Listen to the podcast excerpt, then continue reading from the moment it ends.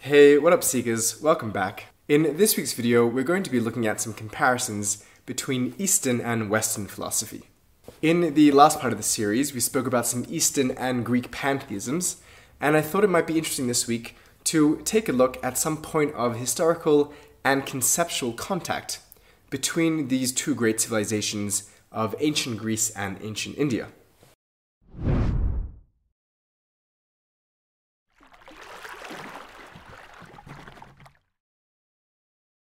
We tend to think of East and West as two very distinct categories.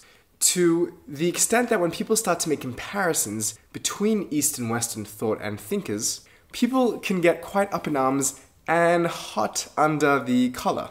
Now, there may be very good reason for being suspicious about the enterprise of East West philosophical comparisons because they do have an unfortunate history of being conducted from missionizing Eurocentrist or colonialist perspectives. But just because something has been done poorly in the past does not preclude us from doing it better in the present or the future. No one or very few would make use of dentistry or much of the medical industry if that was the case. But what we can try and do is to learn from the mistakes of the past and to try and move forward and improve upon it as a collective. It is my contention that the East West divide relies on a somewhat antiquated essentialist perspective, as if there was some essentially and fundamentally unbridgeable difference between the East and West and their thought and thinkers. But just as on a compass, the reference to East and West have no true independent measurement, but are simply contingent upon the observer's point of view relative both to where they place north and to where they determine the starting meridian and ending points to be. And were we more precise with our language, we would have to say west or east of x if north is taken as y, showing the relative nature of these reference. It is my argument here that when we look a little closer at the points of contact and the supposed points of separation between east and west, we start to see the edges and boundaries begin to blur. And as those hard edges begin to blur away, I think we'll start to see that thinkers both east and west may be safely subsumed under the collective category we call human.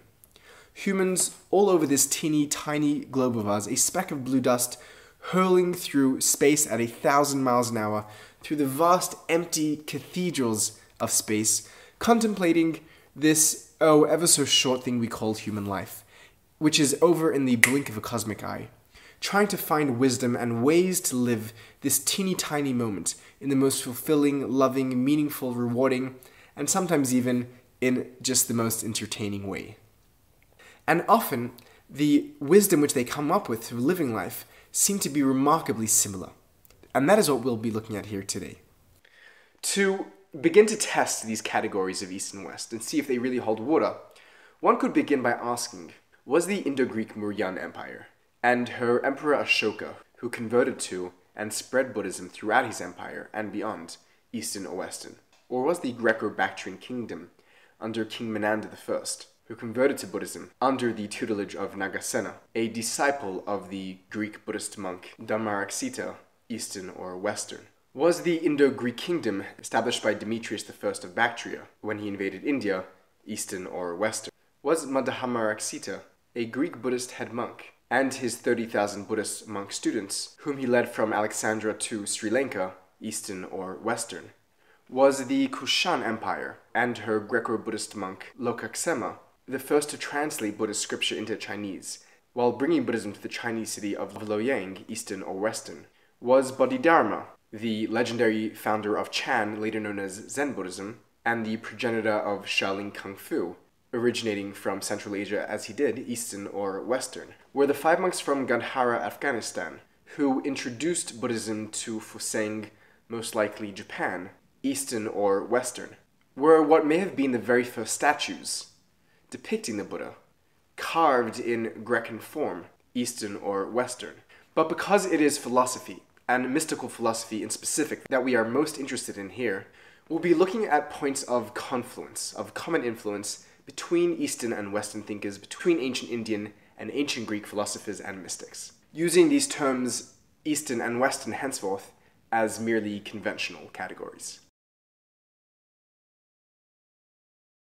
The ancient Ionian Greek philosopher, known as the founder of Pythagoreanism, Pythagoras, was traditionally thought to have received his education in ancient Egypt, the Neo Babylonian Empire, the Achaemenid Empire, and Crete, with other ancient writers claiming that Pythagoras had studied with the Magi in Persia and even from the prophet Zoroaster himself, the founder of Zoroastrianism. The Phoenicians are reported to have taught Pythagoras arithmetic, and the Chaldeans to have taught him astronomy. By the 3rd century BC, Pythagoras was also reported to have studied under the Jews of his time. The 3rd century sophist Philostratus, 3rd century CE that is, claims that in addition to the Egyptians, which he had famously traditionally studied under, Pythagoras had also studied under the tutelage of Hindu sages in India. Iamblichus expands this list even further by claiming that Pythagoras had also studied with the Celts and the Iberians. We can already see this tendency emerging where a figure of great wisdom in antiquity is assumed not to have been able to have found all his wisdom alone or even in his own geographic confines, but had traveled far and wide and brought back the wisdom from the rest of the world. However, modern scholarship does agree that the culture of ancient Greece was heavily influenced by the surrounding cultures of the Levant and Mesopotamia. But moving into something a little more concrete, Clearchus of Soli was a Greek philosopher from the 3rd to 4th centuries BCE, belonging to Aristotle's Peripatetic school. He was born in Soli in Cyprus, and he wrote extensively on Eastern cultures, and is thought to have traveled to the Bactrian city of Ai Alexandria on the Oxus, in modern day Afghanistan, to study the Indian religions being practiced there and Clearchus wrote extensively on Oriental cultures, from Israel to Persia to India and others. Clearchus, writing about the connection between Eastern and Western thinkers in his book of Education, hypothesized that the Gymnosophists, and we'll explain in a second who they were, were descendants of the Magi, the Zoroastrian priests and teachers. And Josephus, the first century Jewish historian in general, writing about a dialogue between Clearchus and his teacher Aristotle, has the philosopher saying that the Jews were the progeny of Indian philosophy. Some later philosophers, from the 3rd century BCE, who may have been directly influenced by Eastern thought, include the Cynic philosopher Hegesias of Cyrene, whose bleak philosophical works share an affinity with the Buddhist pessimistic notion that life as most people live it is fundamentally constituent of suffering, that eudaimonia, human happiness and flourishing, is fundamentally impossible to achieve, and that the goal of life should rather be the avoidance of pain and sorrow. According to Cicero, Hegesias gained a reputation for inspiring many of his readers to kill themselves with his biting descriptions of deep human misery, which led to Hegesias being nicknamed the Death Persuader and his books and teachings being made illegal by Ptolemy Philadelphus II. In the year 326 BCE, Alexander the Great, all of about 30 years old, in his attempts to conquer the known world, makes it on one of his military expeditions to northwest India. And the brief encounter that the great conqueror Alexander would have while in India would turn out to be a pivotal moment in human history. It was a point where two great civilizations, the Greeks represented by Alexander, and India, the place where he had come to conquer, intersected and left a mark on each other for the rest of history. There's all kind of interesting anecdotes told about Alexander's arrival in India, many of them blurring the line between history and legend. Along with Alexander in his conquest traveled a handful of philosophers. One of them was Onesicritus, a Greek historical writer and Cynic philosopher a disciple of Diogenes of Sinope, the Cynic philosopher, the man who lived in a barrel and hung out with the dogs, from whence he got his name Diogenes. Secretus is said by the historian and geographer Strabo to have learnt in India the following ideas that nothing that happens to a person is good or bad, opinions being merely dreams, that the best philosophy is that which liberates the mind from both pleasure and grief. As Alexander's representative, when Secretus had an ongoing discussion with a group of several gymnosophists, in whom Alexander displayed great interest, although they kept disobeying him and outwitting him. So, who were these gymnosophists? The gymnosophists, literally the naked philosophers or naked wise men, was a name given by the Greeks to certain ancient Indian philosophers who practiced and pursued an ascetic lifestyle to the point of regarding even food and clothing as superfluous and as detrimental to the purity of thought. Philo of Alexandria, writing at the turn of the millennia, writes of the gymnosophists, and among the Indians there is the class of the gymnosophists, who, in addition to natural philosophy, take great pains in the study of moral science likewise, and thus make their whole existence a sort of lesson in virtue. They are, in Philo's estimation, prudent and just and virtuous, and therefore truly free. Another author who writes of the Gymnosophists a little later, in the second century CE, is Clement of Alexandria, the Christian theologian and church father. Writing, Philosophy, then, with all its blessed advantages to mankind, flourished long ago amongst the barbarians, diffusing its light among the nations, and eventually penetrated into Greece. Its hierophants were the prophets among the Egyptians, the Chaldeans amongst the Assyrians, the Druids amongst the Gauls, the Ceraminas of the Bactrians, the philosophers of the Celts, the Magi among the Persians, and among the Indians, the Gymnosophists, and other philosophers of barbarous nations. One such gymnosophist was Kalanos. Kalanos was a philosopher from the Indian Taxila and a Hindu Brahmin who accompanied Alexander the Great and famously burnt himself alive in the presence of Alexander's army. Alexander persuaded Kalanos to accompany him and to stay with him as one of his teachers. It was from Kalanos that Alexander came to know of Dandamis, the leader of the group of gymnosophists.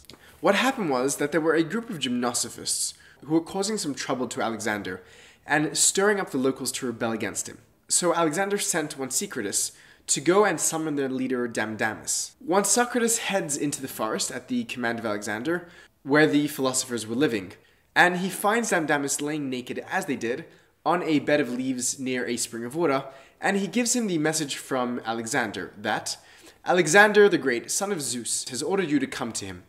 He will give you gold and other rewards, but if you refuse, he may chop off your head. When Dandamis heard the message from Onesicritus, he did not even so much as raise his head, and replied while still lying in his bed of leaves God, the great king, is not a source of violence, but a provider of water, food, light, and life. Your king, who loves violence and is mortal, cannot be a god. Even if you take away my head, you cannot take away my soul, which will depart my God and leave this body like we throw away old garments. We, Brahmins, do not love gold nor fear death. So your king has nothing to offer which I may need. Go and tell your king, Dandamis therefore will not come to you. If he needs Dandamis, he must come to me. Alexander, as the story goes, upon hearing Dandamis' reply, commendably gets up from his royal encampment and heads into the forest to meet Dandamis and sits down before him on the floor of the forest. Dandamis asks him, Why have you come? telling him that I have nothing to offer you, because we have no thought of pleasure or gold. We love God and despise death, whereas you love pleasure, gold, and kill people. You fear death and despise God. Alexander replies to Dandamis that he had heard his name from Kalanos and has come to learn wisdom from him. The ensuing witty, humbling, and wisdom giving conversation was recorded by the Greeks as the Alexander Dandamis colloquy. I'd like to imagine Dandamis as some sort of tripped out philosopher, lover of wisdom podcaster, who wittily lures famous people into his studio in the forest for epic philosophical conversation, all the while naked, of course. Dandamis be like, stay tuned for next week when we'll be talking about navigating our work life balance in times of crisis with Genghis Khan, followed next week by Karma and Cooking with the Buddha himself. I know I definitely subscribe. You can actually read all about this interaction in Richard Stoneman's The Legend of Alexander the Great. So, who else went on this great adventure of discovery, this journey to the east with Alexander the Great? Anaxarchus. Anaxarchus was a Greek philosopher from the school of Democritus, who traveled together with Pyrrho, who may have been his student, together with Alexander to India. And it's here that we begin to see some elements of Indian thought beginning to leave its imprints on these Greek thinkers. According to Sextus Empiricus, a second century doctor and Pyrrhonist philosopher, Anaxarchus, quote, compared existing things to a stage painting and supposed them to resemble the impressions experienced in sleep or madness. So Anaxarchus seems to have a view about the world where the world seems to be illusory, something akin perhaps to the Indian idea of Maya. Diogenes ascribes to Anaxarchus an attitude of apatheia, a freedom from emotion, and eukolia, a contentedness. In a tragic but telling anecdote, Plutarch reports that Anaxarchus, once pontificating with Alexander, tells him about the possibility of there being an infinite number of worlds, causing Alexander to weep because he had not yet conquered even one. This brings us now to the central figure which I'd like to look at here Pyrrho and his school of thought, Pyrrhonism. Going back to our old source, Diogenes Laertius, Diogenes goes on to tell us that in addition to Anaxarchus, his possible student, the philosopher Pyrrho, accompanied Alexander on his expedition to the east. And, according to Diogenes, Pyrrho, during his 18th month stay, was deeply influenced by the philosophies he encountered while in India. And upon his return to Greece, founded the philosophical school of Pyrrhonism, inspired by the philosophy he had encountered while abroad. And in an ironic turn of history, centuries later, Pyrrhonism may have influenced the Buddhist philosopher Nagarjuna's Madhyamaka philosophy in return. Now, although this is by no means uncontested, and far from a conclusive resolution, many scholars argue that Pyrrho's teachings, which become central in Greek philosophy in the form of Pyrrhonism and skepticism, are based directly on Buddhism, arguing that the 18 months Pyrrho spent in India was long enough for him to learn a foreign language, and that the key innovative tenets of Pyrrho's thought were only to be found at the time in Indian philosophy and found nowhere in Greek thought. Here's when we're going to get into some ideas, so hold on to your seat.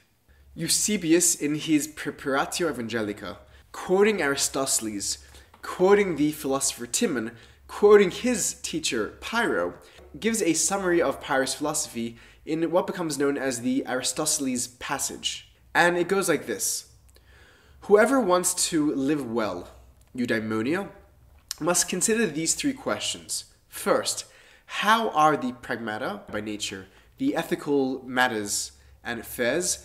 Secondly, what attitude should we adopt towards these pragmata? And thirdly, what will be the outcome for those who have this attitude towards them? So Pyrrho is asking what is the nature of ethics, what is the stance that we should have towards a nature, and what will be the outcome of one who has that stance. And Pyrrho goes on to give us three characteristics, three fundamental characteristics of the pragmata. The first is that they are all in the Greek adiaphora, which means logically undifferentiable. They are astathmeta, they're unstable, unbalanced, and unmeasurable. And they're anepikrita, which means that they are unjudgeable, unfixed, and undecidable.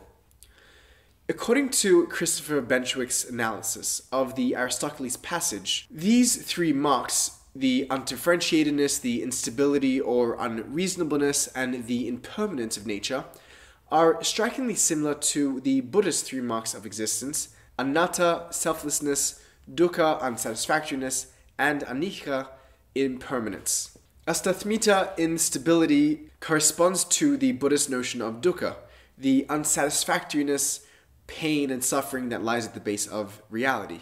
The dissatisfaction caused by us not realizing that everything is truly impermanent and without any essence. And if we were to let go of the notion of things having any lasting value and thinking that they could give us some sort of pleasure, then we may get rid of that suffering. But that is the Buddhist idea of dukkha. The second doctrine of anepikrita, impermanence, corresponding to the Indian anicca, the belief that all conditioned things are in a of flux. Buddhism teaches that all physical and mental events are constantly coming into being and dissolving, and that human life embodies this flux in the process of aging and dying and the repeated birth and death, the cycle of samsara as it's known in Buddhism. And according to this doctrine, nothing lasts and everything eventually decays back to nothingness. This is in contrast to the Buddhist idea of nirvana, the reality which is nikka, which has no change, death, or decay. Adiaphora, the third idea from the passage in Pyrrho, the undifferentiation, corresponds to the Buddhist idea of anatta, the belief that there is no stable, differentiable thing, no differentiable being called self, meaning that there is no I, me, or mine, and that the belief in self, in I, me, and mine, is the source of dukkha, is the source of suffering, the previous Buddhist idea which we mentioned. And to point out the even greater precision of the correspondence on this point, Sextus Empiricus, continuing the tradition of Pyrrho, argued that personhood could not be precisely defined, and he goes through the philosophical effort to debunk various definitions of human, of personhood, given by various philosophical schools of his day, by showing that all of them are mere speculation and disagree with one another, and that they merely identify properties rather than the property holder, which should be the person itself, and that none of the definitions seem to include every human and exclude every non human, which is the aim of a good definition. This debunking of personhood is remarkably similar, not just in content, but also in form, to the Buddhist arguments against the existence of personhood, as articulated by Nagarjuna in his fundamental verses on the Middle Way, where he denies any identifiable entity called person, arguing that the experiencing person cannot be established as itself existing. I know it's a bit of a trip to wrap one's head around, but the point simply here is that the arguments, both in style and in their idea that they're trying to express, have a super strong correlation between Pyrrho's intellectual descendant, Sextus Empiricus, and Nagarjuna, the Mahayana philosopher, and we will perhaps not see any of these arguments articulated in so striking a similar way until we get all the way till the modern period with the Scottish philosopher David Hume. So those are the three marks of Buddhism, which we see have a strong correspondence with the three points of existence pointed out by Eusebius as telling over the philosophy of Pyrrho. And it is the removal of delusion around these three marks of existence which causes an end to suffering, which becomes a central theme in the Buddhist Four Noble Truths and the Eightfold Noble Path. Epoche. The Pyrrhonists practiced a suspending of judgment called epoche in Greek about any dogmatic beliefs, beliefs about things that could not be proven or disproven, as a way to reach their goal of ataraxia, which we will explain in a second. The Aristocles passage that we were reading before from Eusebius, quoting Timon, quoting Pyrrho, continues Therefore, neither our sense perceptions, nor our doxai, our beliefs, views, theories, tell us the truth or lie. So we certainly should not rely upon them. Rather, we should be adoxastoi without belief. aklineis, uninclined towards a view of either this side or that side, and akradantoi, unwavering in our refusal to choose something to believe, saying about every single one, every single option of belief, that it is no more is than it is not, or both is and is not, or it neither is nor is not. I actually just noticed this now. This form of logic, called the tetralemma in Greek thought, which has the four corners of options, no more is than it is not, both is and is not, and neither is nor is not, corresponds to the Buddhist form of logic called catuskoti. We'll have to look into that. But it may be another interesting parallel between Greek and Indian philosophical thinking. Anyhow, the second half of this passage of Pyrrho's thought is similar in many ways to Buddha's refusal to answer certain metaphysical questions, which he saw as non conductive to the path of Buddhist enlightenment, and reiterated by Nagarjuna in his idea of dristi, the intentional relinquishing of all views and beliefs. In Nagarjuna's own words, when one affirms being, there is a seizing of awful and vicious belief, which arises from desire and hatred and from that contentions arise. So Nagarjuna advocates one not taking any firm beliefs on any metaphysical issues, as we just saw in the second half of the passage of Pyrrho. This points to our next point of comparison, which is the shared objective between Buddhism and Pyrrhonism. The Pyrrhonists' ultimate goal was to achieve what they called ataraxia, a state of being untroubled and untouched by emotion and the world around them. This idea of ataraxia shares a high degree of commonality with the Buddhist goal or non goal of nirvana, the state of being extinguished and put out of the otherwise endless circles of troubles, pains, and desire called samsara. As we can see, both Pyrrhonisms and Nagarjuna's soteriologies, that is, their theories of salvation, their goals which they're aiming and striving for, are not only functionally similar in their aims of what they desire to achieve, and further similar again in the ways which they hope and strive to achieve their ultimate goals. But to take things one step further, they even share some very fundamental metaphysical points of commonality underpinning their respective aims of ataraxia and nirvana. Sextus Empiricus argued that nothing intrinsically is to be more desired or avoided, because the desirability or avoidability of anything depends entirely upon the given circumstances at hand, and by realizing this, one can live their lives untroubled, neither being elated by the good nor depressed by the seemingly bad, but merely accepting each occurrence in life as necessary, liberating from the subjective beliefs that turn the raw, unjudged, valueless experience of reality, the pure phenomena, into what we perceive as good and bad. Now, this is a metaphysical position that reality in and of itself is not good or bad, it's our judgment which makes it so.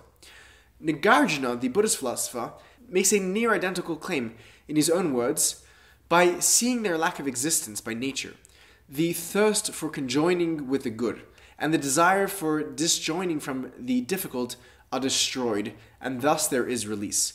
So Nagarjuna as well sees nature fundamentally as not having either good or bad or a value in joining or disjoining from it, but in our ability to separate ourselves from the desire to join or disjoin, in there lies the release. So the aim of Buddhism and the aim of Pyrrhonism, ataraxia and nirvana, is achieved. It's firstly the same goal, that to be undisturbed, unperturbed by the ups and downs, the pains and desires of life, the good and the bad.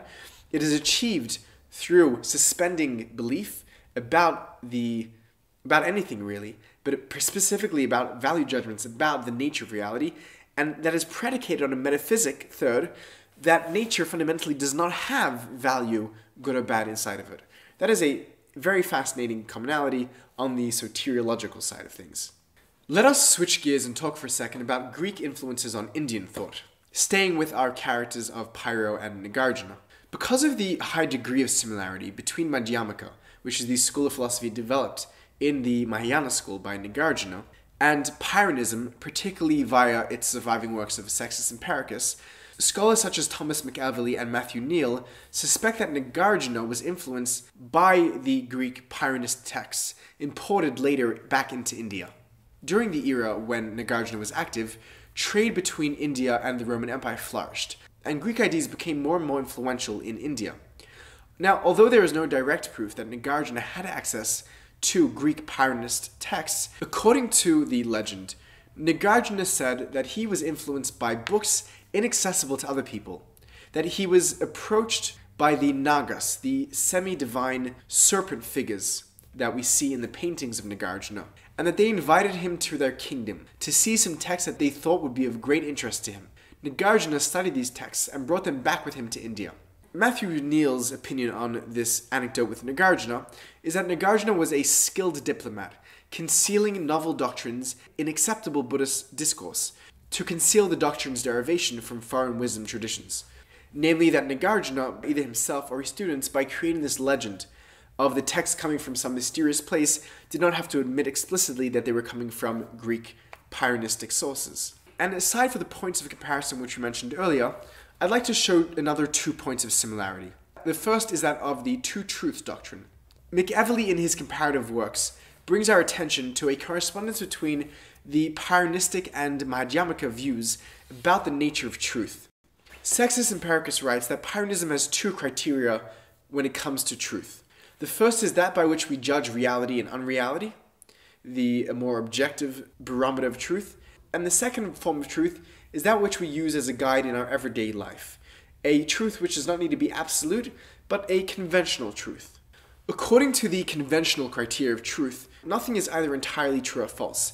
Inductive statements based on direct observation of phenomena may be treated as either true or false for the purpose of making everyday practical decisions. The distinction, as Edward Conze has noted, is equivalent to the Madhyamaka distinction between absolute truth, the quote, knowledge of the real as it is without any distortion, and truth so called, truth as conventionally believed in common parlance. So, what you have in Pyrrhonism is absolute truth corresponding to a catalepsy, and relative truth corresponding to phantasia. The second thing, which I'd like to point out here, is the shared idea of dependent origination in Pyrrhonism and in Buddhism. Aulus Gellius, the second century Roman author, described the Pyrrhonist view, which corresponds with the Buddhist view of dependent origination, as follows. They say that appearances, which they call phantasiae, are produced from all objects, not according to the nature of the objects themselves, but according to the condition of mind or body of those to whom the appearances come. Therefore, they call all things that affect men's senses relative things. This expression means that there is nothing at all that is self dependent or which has its own power and nature. but that all things have reference to something else, and seem to be such as their appearance while they are seen. As such, they are formed by our senses, to whom they come, not by the things themselves from which they proceed. So the nature of things does not come from the object itself, but it is our perception applied to those objects which makes them seem to us the way they do.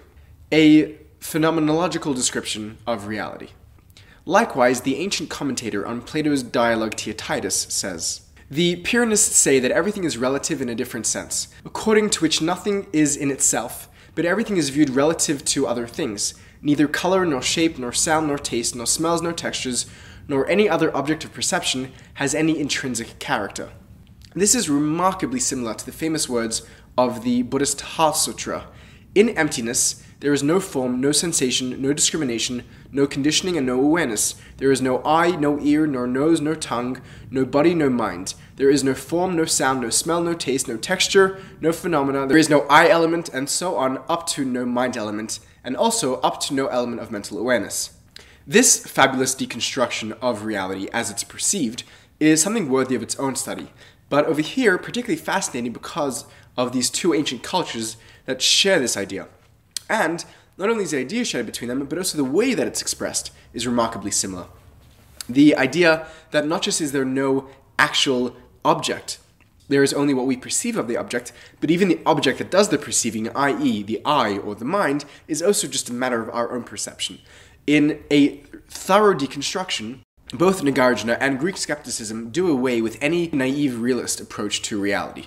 It is for these reasons, plus the fact that Pyrrho himself hung out in India for a year and a half with Alexander the Great, and fraternized with the Gymnosophists, the ancient Indian philosophers, that lead scholars to believe that there was a direct line of influence from Indian Buddhism to Greek skepticism and Pyrrhonism and opens the possibility of a returning line of influence from Greek thought back to Nagarjuna's Madhyamaka formulation of Mahayana Buddhism. Both philosophies argue against asserting any dogmatic assertions about any ultimate metaphysical reality behind our sense impressions, and against value judgments about our given reality, both as tactics to reach a state of tranquility, and both also make use of similar logical arguments against other philosophers in order to expose their contradictions, particularly against personhood. Both argue that existence is fundamentally impermanent, indeterminate, and undifferentiated, that reality ought to be approached with a twofold epistemology, one conventional and the other actual, and lastly, both argue against the metaphysics of independent origination and existence, instead positing that everything is codependent, spontaneously arising, and contingent upon our perception, observation, and valuing of reality. The sources that I used to put together this presentation, which I urge you to look further into if you're interested in pursuing this topic, is firstly Christopher Beckwith's Greek Buddha, Pyrrho's Encounter with Early Buddhism in Central Asia. The next great work is Adrian Kuzminski's Pyrrhonism, How the Ancient Greeks Reinvented Buddhism, Tomek McEvilley's Tour de Force, The Shape of Ancient Thought, Everard Flintoff, Pyrrho and India, Pyrrhonism at Madhyamaka by Adrian Kuzminski, and all of the other sources I'm going to put in the description below go and check them out and have a read for yourself. Now, to keep things balanced, I do not want to give you the impression that this is a done and dusted case and that the evidence is being weighed up and the case is drawn, but you should know that this is an ongoing debate among scholars and for the sake of objectivity and transparency, if you would like to read up the other side of this debate, which I highly recommend as well, because it is no good just reading one side of an argument, I would recommend reading neither Scythian nor Greek, a response to Beckwith's Greek Buddha and Kuzminski's Early Buddhism Reconsidered by Charles Goodman, Early Pyrrhonism as a Sect of Buddhism, a case study in the methodology of comparative philosophy by Monte Ransome Johnson and Brett Shults, and Stephen Batchelor's review of Greek Buddha, Pyrrho's Encounter with Early Buddhism in Central Asia. I would like to close with a quote from one of the scholars which I relied heavily upon here, Thomas McEvilley.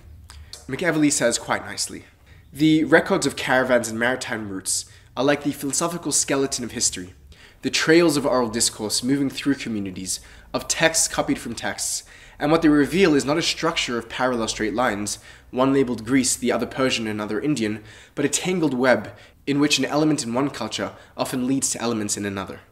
So, just to give a wrap up of what we covered here, this was quite a heavy one. I hope you were able to pay attention and follow through. If you need, you can watch it again and take some notes. We began with an introduction questioning the very basic premises of East and West and posited a few case examples which may throw a monkey's wrench into that neat and tidy definition, we then launched into some historical philosophical characters who were part of the interaction between East and West thought Pythagoras, Clearchus, Hegesias of Cyrene. We then moved into the main period, speaking about the travels of Alexander the Great and the philosophers that he took with him and those that he encountered. Onesicritus, the Gymnosophist, Kalanos and Dandamis, Anaxarchus, and then finally we sank our teeth into the main character and the school of today's examination, which was Pyrrho and his schools of Pyrrhonism and skepticism. We spoke about the historical contact which they had and the conceptual comparison, and we mentioned those scholars who dissent for good balance. Thank you for joining us here at Seekers of Unity. If you enjoyed, please give the video a thumbs up. Drop us down in the comments what you thought of the video. We'd love to interact with you and hear back your thoughts. This is hopefully more of a dialogue than just a lecture. And thank you for joining us. And as always, till next time, keep seeking.